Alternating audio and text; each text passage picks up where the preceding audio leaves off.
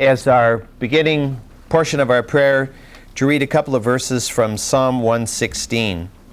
I love the Lord because he hears my voice and my supplications, because he has inclined his ear to me. Therefore I shall call upon him as long as I live. Father, we call upon the one who hears, the one who always has time to listen to our cries. And Father, we first of all would offer to you praise. We know that our voices and our tongues cannot even express accurately the praise and the glory that is due to your name. And yet, Father, we have not even seen or experienced the extent of that glory in this life. And so, Father, we would bow before you today. Forgive us where we so often uh, do not bend our knees before you and go in our own way, even as we'll see in, in the passages this morning. And Father, I, I'm grateful that you are merciful and that you call us to repentance and to return to fellowship. And so I pray that this will be the pattern of our lives, and more and more our, our lives will be fitted into the plan that you have set before us. Thank you for your word. Thank you for your presence here this morning. And trust that you will empower the word as it is taught in every venue on this uh, property this morning to the glory of your name. Amen. You'll turn to the ninth chapter of the book of Joshua. As we're racing through this book of Joshua, we'll begin with the first verse of the ninth chapter. I'd like to read the first two verses this morning first, and then we'll go on from there. Now it came about when all the kings who were beyond the Jordan, in the hill country, and in the lowland, or Shephelah, and on the coast of the great sea, of course, the Mediterranean, uh, toward Lebanon, the, Hivi- the Hittite, the Amorite, the Canaanite, the Perizzite, the Hivite, and the Jebusite heard of it, that they gathered themselves together with one accord to fight with Joshua and with Israel. First of all, I can say that that's the scene we face in the spiritual realm.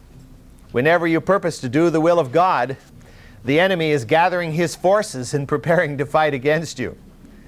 And of course, as it will be true for Joshua, if we do that fight in our strength, woe be unto us. Israel's stunning victories over Jericho and Ai had awakened the Canaanites all over the land. Now, they had heard, of course, they remembered the crossing of the Red Sea, and they knew of the defeat of the, of the kings of the Amorites over in Transjordan, or what is today Jordan. And of course, they knew of the miraculous crossing of the Jordan River. And yet, it's getting closer to home. Jericho has been captured miraculously. Ai has been captured miraculously. And, and so these people are becoming more and more awake to the fact that Israel's here, we'd better prepare. And although the obvious miracles of God on behalf of the Israelites had disheartened the Canaanites, the scripture keeps telling us that they were disheartened, that their hearts melted from within them. But the word of total annihilation of the population, if you heard that, yeah, the enemy is coming and the enemy is unstoppable, but when you hear that when they take your city, they wipe out everybody, even with a, with a melted heart, you're going to get a little gumption up and do what you can to stop the attack of the, of the enemy. And so this stirs up a desperate defense on their part. What can we do? You know, what can we do? Now, as we have noted before, although there were several different nations living within the land of Canaan, they are generally or frequently in Scripture grouped together under either the term Canaanite or the term Amorite. And so sometimes they're specifically spelled out, as, as some of them are mentioned in that first verse the Perizzite, the Hivite, the Hittite, and so forth. Uh, the, ger- the term Canaanite and Amorite are generally used, although actually, technically, the Hittites in no way are related to Canaanites or Amorites. They're a totally different race of people uh, who are headquartered clear up in what is modern day Turkey today. So often they are, are mentioned separately, but these others are often lumped together, and so we'll see that. We'll see that even further as we go uh, on through this um, ninth and into the tenth chapters of Joshua. From what they had heard of the Israelite invasion so far, The Canaanites knew that they were not going to be able to defend themselves if they fought separately, each little town trying to fight against Israel. There wasn't any way it was going to happen. Therefore, they hoped that if they could put together an alliance, enough cities joining together, fielding a large enough army, somehow they would have a better chance for survival. And, and often in history that has worked out, of course. For example, when the Persians invaded Greece, the Greek cities would join together and they'd field a, a, unified army, in, in spite of the fact that the Greek cities often were at war with each other. And with that unified army, they were able to slow down the Persians, and in the long run, they were uh, finally able to defeat them uh, back in the 5th century before Christ. But of course, the, the X factor here is God. Uh, we, we don't know from history whether God favored Persians or Greeks. They were they're both pagan people. Didn't make a whole lot of difference, it would seem. But in this case, we're dealing with pagans versus the people of God. And so these first two verses we're reading about here give us a general background so they're better able to understand the next few chapters in the book of Joshua. Because as we read in that, uh, in those first two verses, we're told that the people that lived in the hill country, the people that lived in what, what's called the lowland here, which is sort of, it's called the Shephelah. It's, uh, it's an area with valleys and small little hills that finally taper out into the coastal plain. And so you have those three regions, four when you count the Jordan Valley, as you go in a cross section across the land of Israel. The coastal plain, the Shephelah, sort of a rolling hill country, and then the higher hill country, and then you drop off, of course, into the Jordan Valley. And, and that would be a, a cross section uh, of the land. And that, uh, all but the Jordan Valley, is being referred to here. And it says they gathered themselves together with one accord. Now, actually, there will be two separate alliances.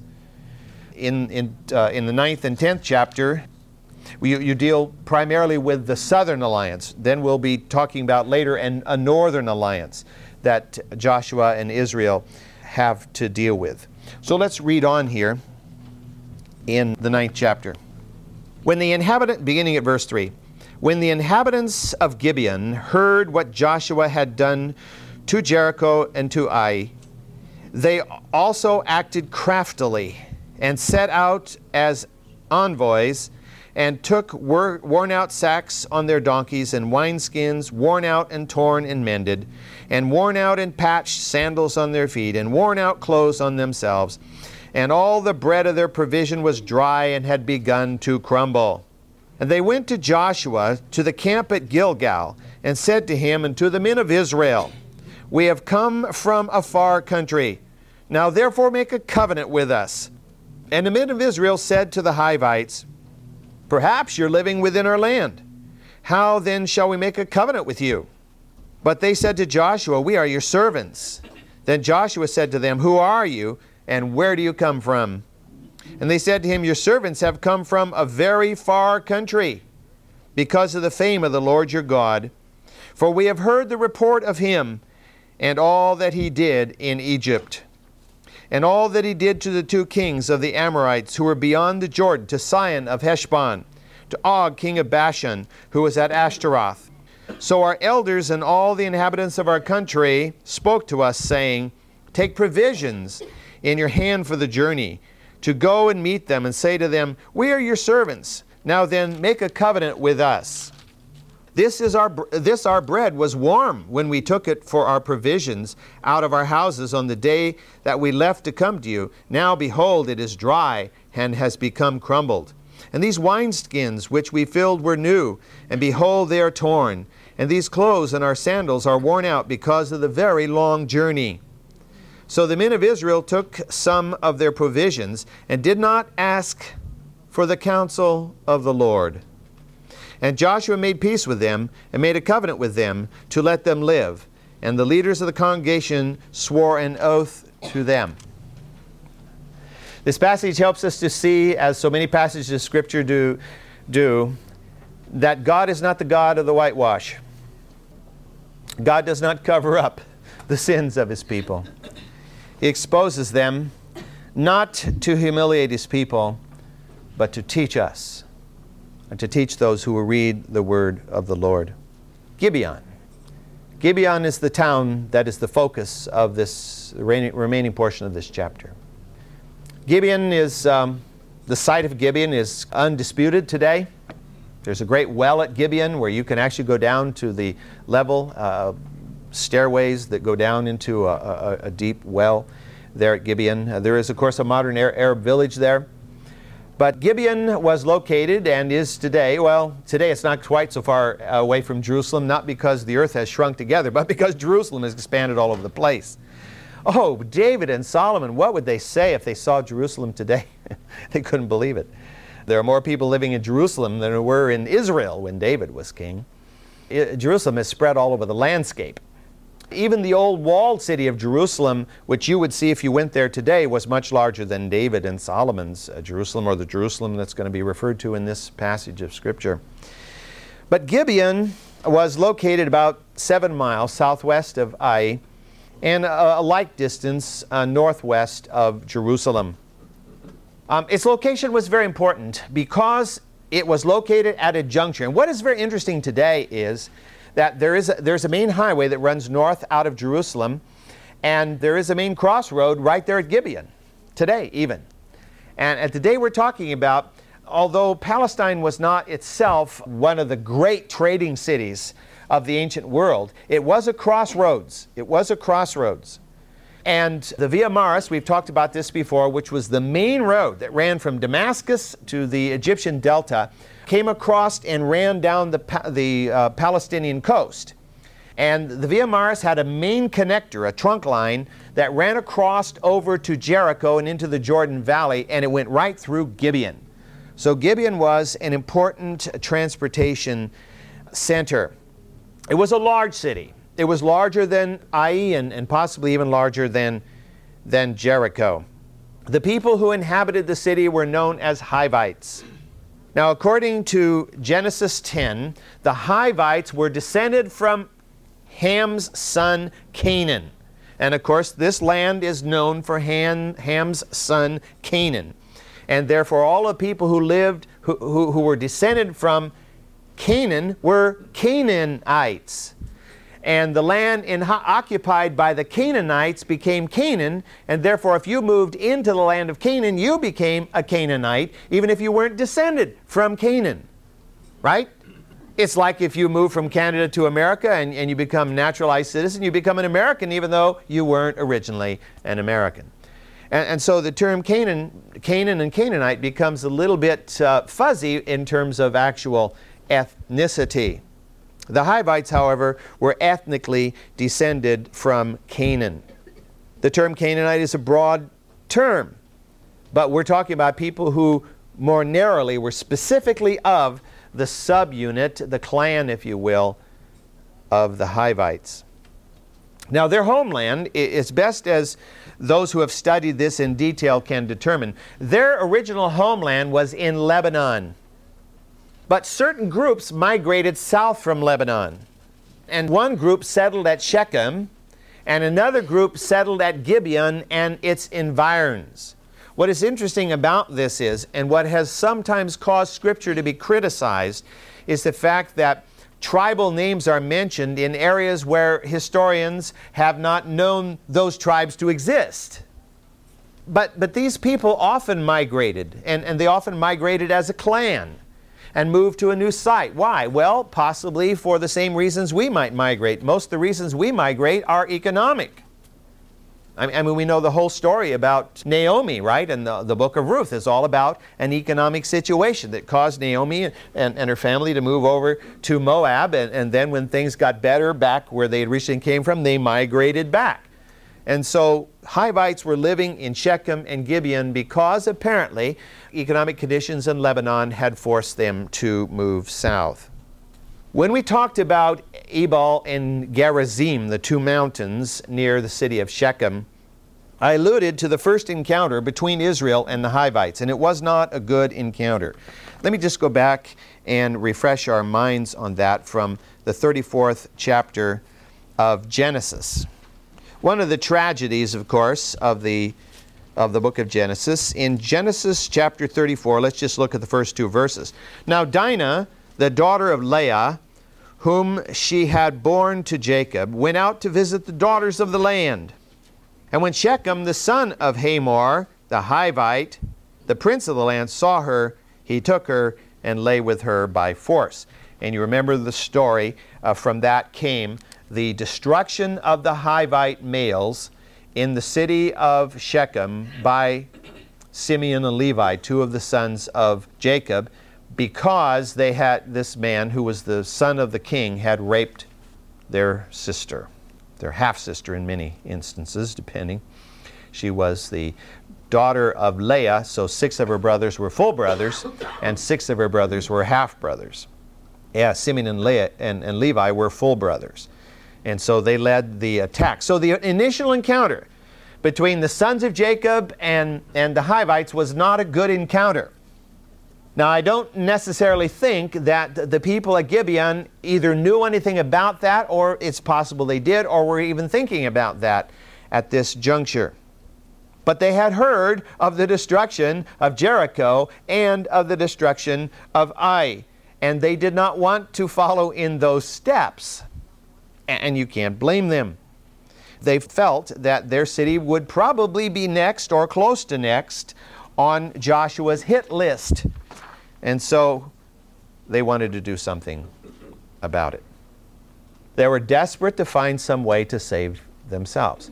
And if you're desperate, you will do almost anything. And if you're a Canaanite, meaning that your morality is different from the Israelites because you worship pagan gods, there's almost no door closed to you.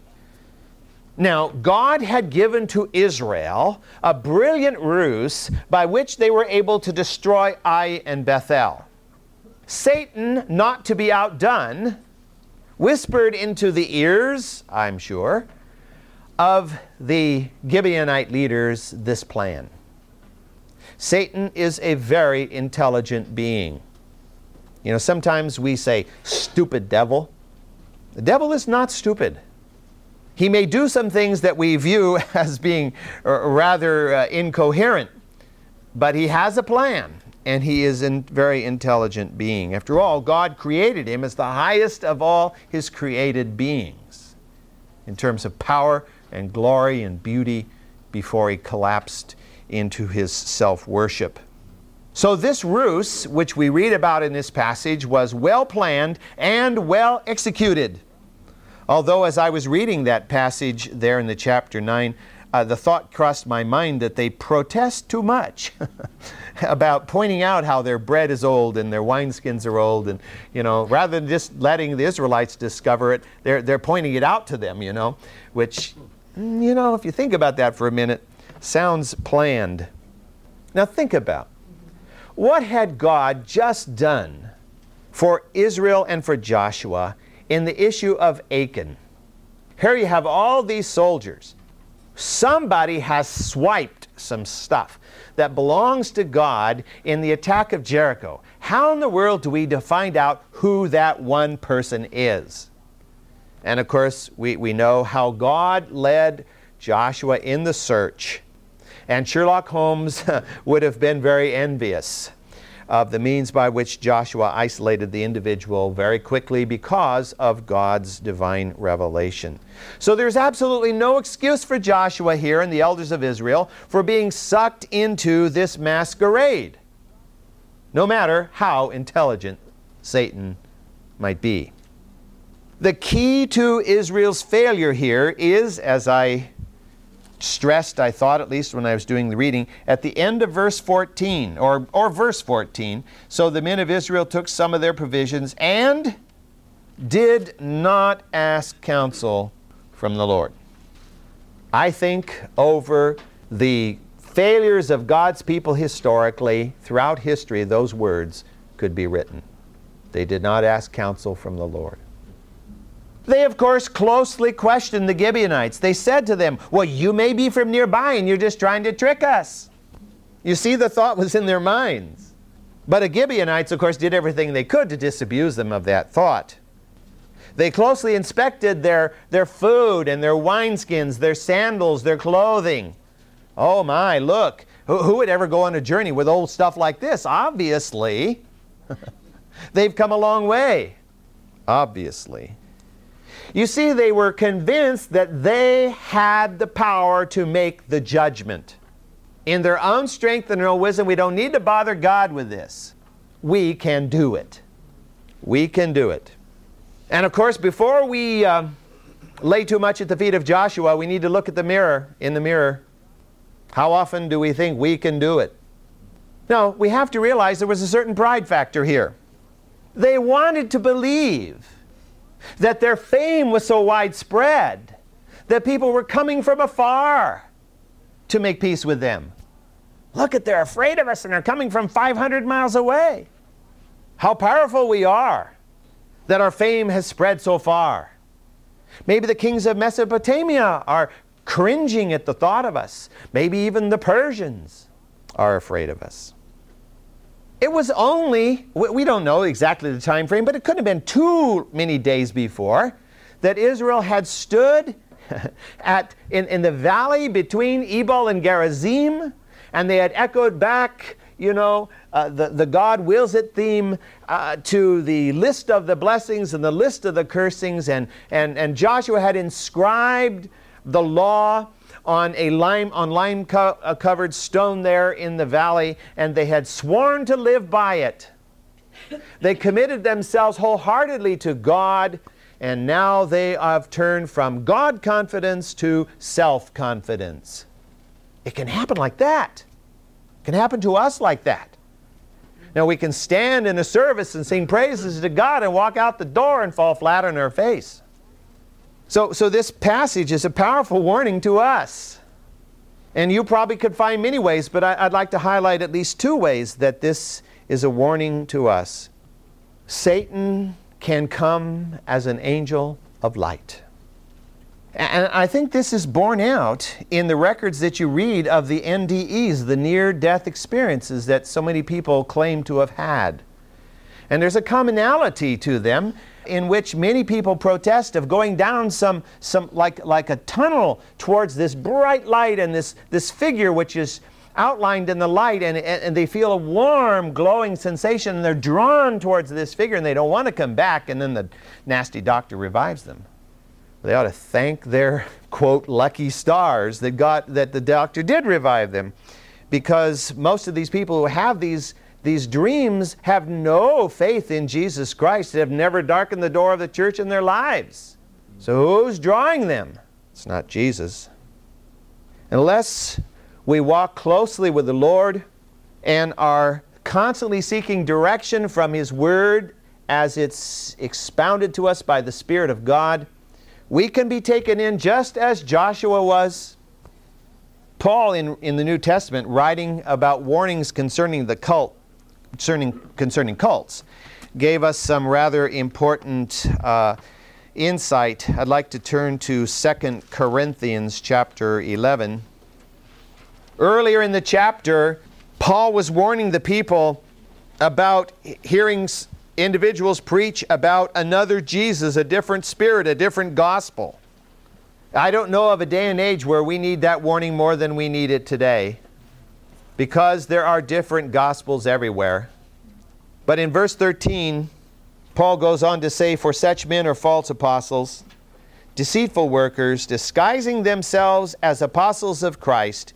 No wonder, for even Satan disguises himself as an angel of light. Therefore, it is not surprising if his servants also disguise themselves as servants of righteousness. However, whose end shall be according to their deeds. Things are not always as they might appear. The, the Gibeonites appeared to have come from a long way off. I'm sure they, they, they stayed up a, a few nights without going to sleep, so they'd look pretty weary and exhausted. And of course, they donned all these dirty clothes and, and, and used old wineskins and bread that was already on the verge and, and brought all this stuff with them it, it's almost as if they had been schooled in Hollywood. And Joshua was taken in. The man of God, the man who had stood in the presence of a theophany, the man who had heard the word of the Lord over and over again, was taken in. If God's best, if I want to, eh, that's not a good term to use, but, but if those who have who've had the closest experience with God can be taken in, That's a powerful warning to us. Paul further goes on in Galatians to say in the first chapter of Galatians, he, he makes it very clear that the, the only way that you and I are going to avoid being taken in by false apostles, by those that come inspired by the angel of light, is that we must know and adhere to the truth. Paul says in verse 6 of Galatians 1 I am amazed that you are so quickly deserting him who called you by the grace of Christ for a different gospel, which is really not another. Only there are some who are disturbing you and want to distort the gospel of Christ. But even though we or an angel from heaven should preach to you a gospel contrary to that which we have already preached to you, let him be anathema, cursed. Even though we come back someday and give you a different gospel, curse us. Because the gospel we've given you now is the truth. And if somehow we become perverted and come back and give you a, a, a, another gospel later, it's a false gospel.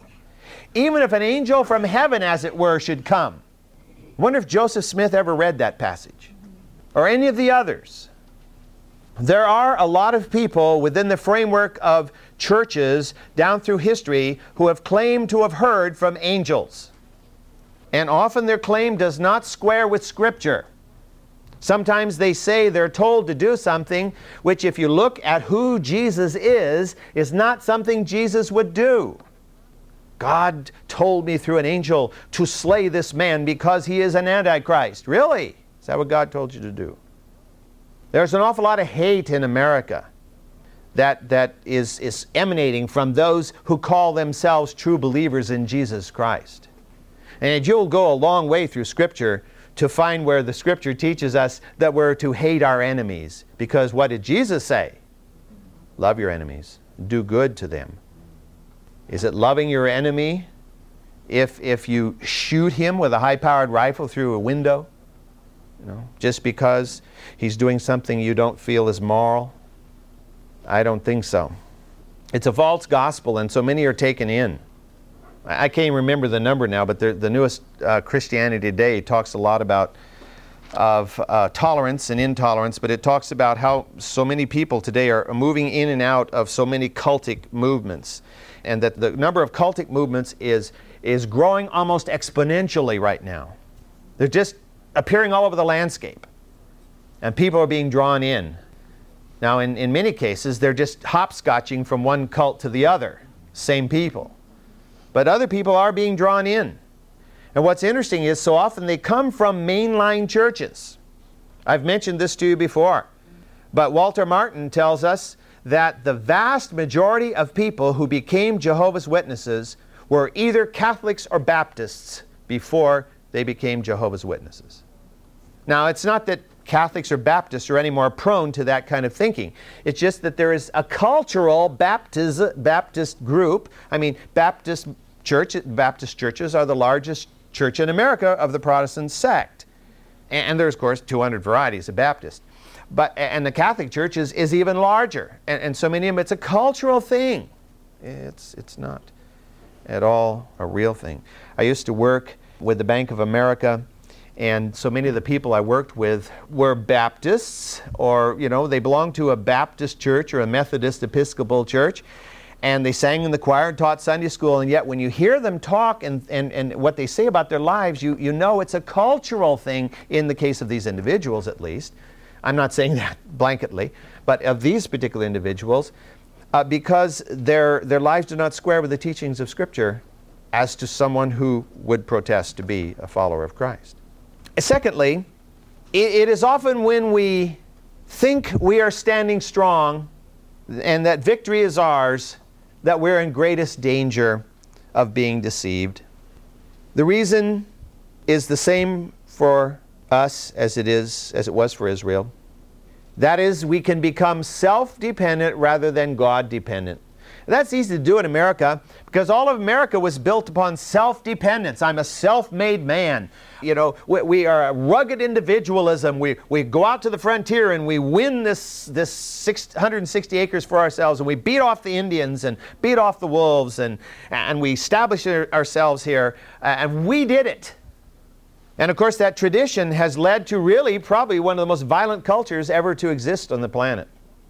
Uh, I was just looking at a statistic the other day that, you know, in terms of actual New York City, talking about its, its city limits, not metropolitan New York, but actual New York City itself, uh, New York City and London are almost identically the same size in terms of population.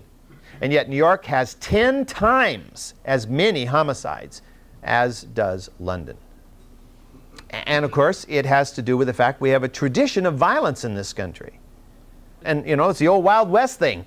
Pow, you know, shoot first, ask questions later and, and, that goes all the way back to the early uh, co- colonization when we had to fight against the wild Indians. And it kind of just engraved into our culture the, the, the fact, and of course it's in our Constitution, that we have the right to bear arms. You know, I've thought about this. I'm not making any statement about guns here personally. But, uh, you know, I've thought about this and, and the fact that how difficult is it to actually murder a person if you have to stand nose to nose with them and strangle them or stab them or do something where you, you're, you're in physical contact with them, rather standing 50 yards away and shooting at them, you know, from around a corner where it's kind of depersonalized. It's a lot easier to do. And I think that's why it happens um, in America so much more. Lois and I got to watch a film the other night called Escape from Sobibor. Some of you probably saw it or have seen it before which tells about the only massive Jewish escape from a death camp in World War II and how difficult it was for these Jews who had no experience in killing anybody to kill the people they needed to do in order to escape. I mean, it was almost impossible for them. And, and, and even when it was a matter of life and death for them, they could hardly bring themselves to kill this person who was in effect threatening them. And, and that's really the natural human condition and yet it can become so easy under certain circumstances. Israel, in this moment, chose to depend upon themselves rather than to depend upon God. Let me read this verse from 2 Corinthians 12:10. Therefore I am well content with weaknesses, with insults, with distresses, with persecutions, with difficulties for Christ's sake. For when I am weak, then I am strong. That is a very difficult verse. It's easy to say, and we like that last phrase, but the whole verse is very difficult verse. Because I am content with weakness. Am I? I don't think most of the time I am. I don't want to be weak. With insults. Oh, yeah, I like insults. Right with distresses, with persecutions, with difficulties for Christ's sake. You know, for, for many of us, if we weren't true believers, it would be easy, or at least easier, to shoot dogs, take drink, or, or do whatever to get you know, to numb yourself to these kinds of things. But Paul is in effect welcoming these things because when they come, they force us to turn from self dependence because obviously, what is self dependence doing for us? It's getting us insults and distresses and persecutions. And what, what is it going to profit us? Uh, we, we can't win our way out of this. We must depend upon God. And so, when I am weak, then I am strong because it's His strength in me. But that's really, really hard to do to quote as, as, we, as the concept comes in Scripture, to do as Christ did, which was to empty himself, to empty ourselves of ourselves and let Christ fill us. Because Christ's way, we like, I, I don't, maybe I shouldn't say we, but I like, you know, the attitude that two of the disciples had Call fire down on them, Lord. he says, You don't know what a spirit you are. Because that is not God's spirit. God's spirit is gentle. He works through the weak vessels. He accomplishes his way in, in, in, ways that we wouldn't if we were God. We'd say, fry him, you know. But God doesn't work that way. He gave the Amorites 400 more years. And you know, we're really wrestling with the, these, these terrible things that are coming in America, but maybe God's going to give America 400 more years to become worse, as the Amorites did.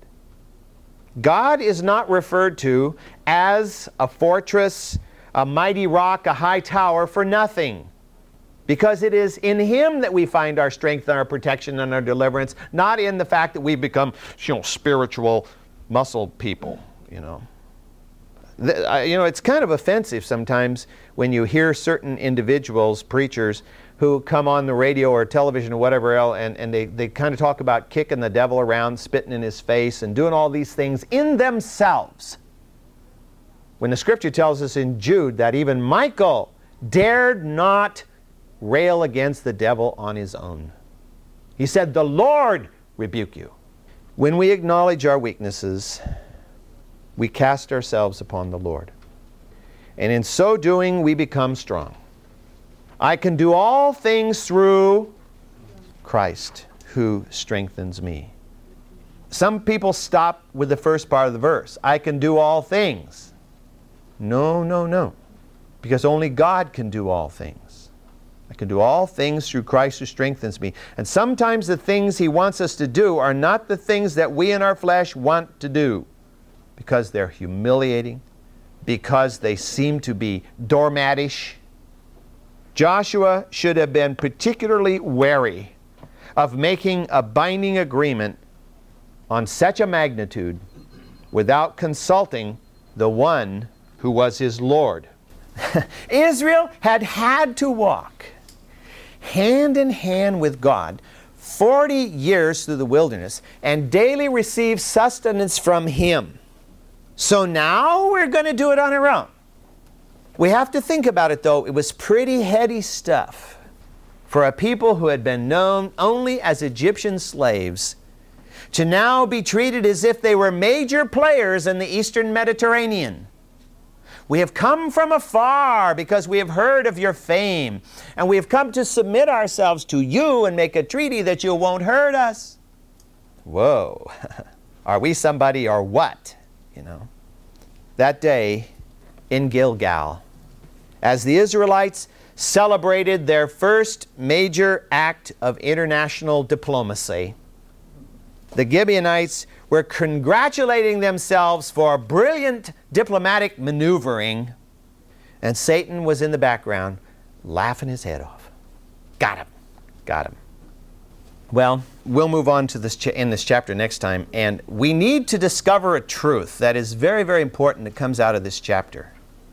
And let me just give you a preview of it, and we'll develop it in more detail uh, next Sunday. And that is, God will allow us to fail and God will allow the consequences of that failure to be persistent and even permanent.